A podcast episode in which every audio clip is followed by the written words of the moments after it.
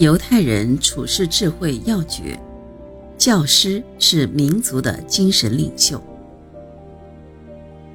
在犹太人看来，教师的职业是一种神圣的职业，因此每一个人要像尊重上帝那样尊重教师。有这样一个故事：两位检察员受拉比之命来到一个镇上，要求拜见镇上的守卫之人。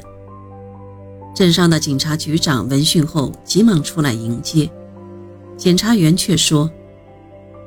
我们要见的是守卫这个市镇的人，不是你。这时，守备局长又跑出来迎接，检察员仍然摇头。他们说道：“我们想见的既不是警察局长，也不是守备局长，而是学校的教师。警官和部队都会破坏市镇，教师。”才是市镇的真正守护者。可见，在犹太人的眼中，教师是民族利益的守护者。教师的事业关系到整个民族的未来。犹太教中把精通经典律法的学者称为拉比，负责执行教规律法，并主持宗教仪式。在犹太人心中，拉比是至高无上的圣者，是上帝的代表和使者，是他们的精神领袖。其实，在犹太社会中，拉比身兼数职，传道、教学、咨询、评判等都是他们的职责，是享有崇高地位的精神领袖。在罗马人统治犹太人时期，为了毁灭犹太民族，他们想尽了各种办法。例如，封锁学校，禁止做礼拜，焚烧书籍，禁止犹太人的各项庆典，禁止培育拉比等。罗马统治者发出布告：如果有人参加拉比的任命仪式，不管是任命的一方还是被任命的一方，都将被判处死刑。举行这种仪式的城市村庄也将遭到毁灭。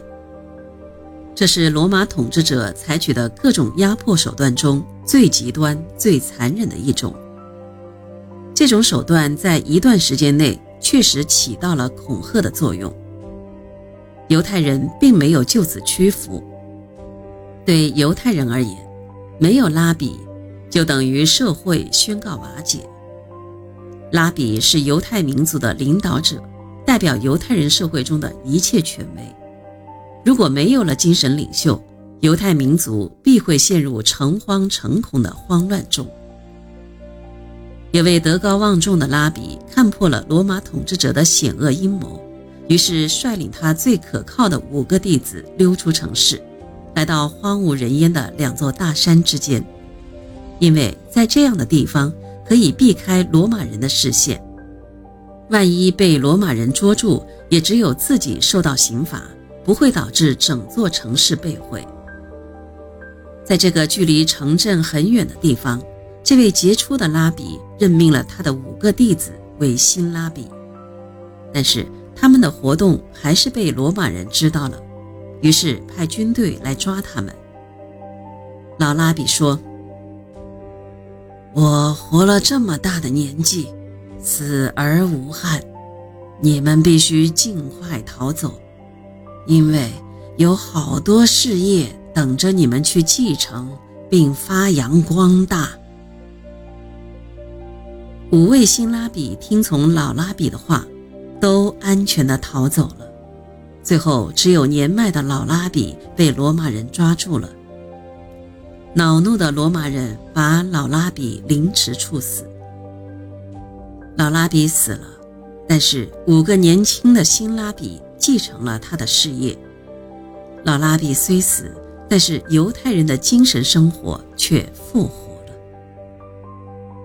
在犹太人的观念里，拉比是整个社区最有智慧的人，所有人都应该听从这位智慧和学识都很高的教师的教导。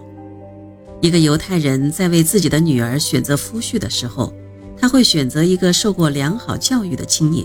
而不会选择一个世俗的有钱青年。犹太人就是这样的民族，尊重知识，追求真理。知识是最伟大的，在他的面前，世俗的一切统治都要让位。犹太人的杰出，就是因为拥有了智慧的拉比们。犹太精神不灭，与拉比们的功劳分不开。犹太人的心灵不死，是拉比精神指引的结果。犹太教最后成为世界性的宗教，正是犹太拉比用上帝之言广为传播的结果。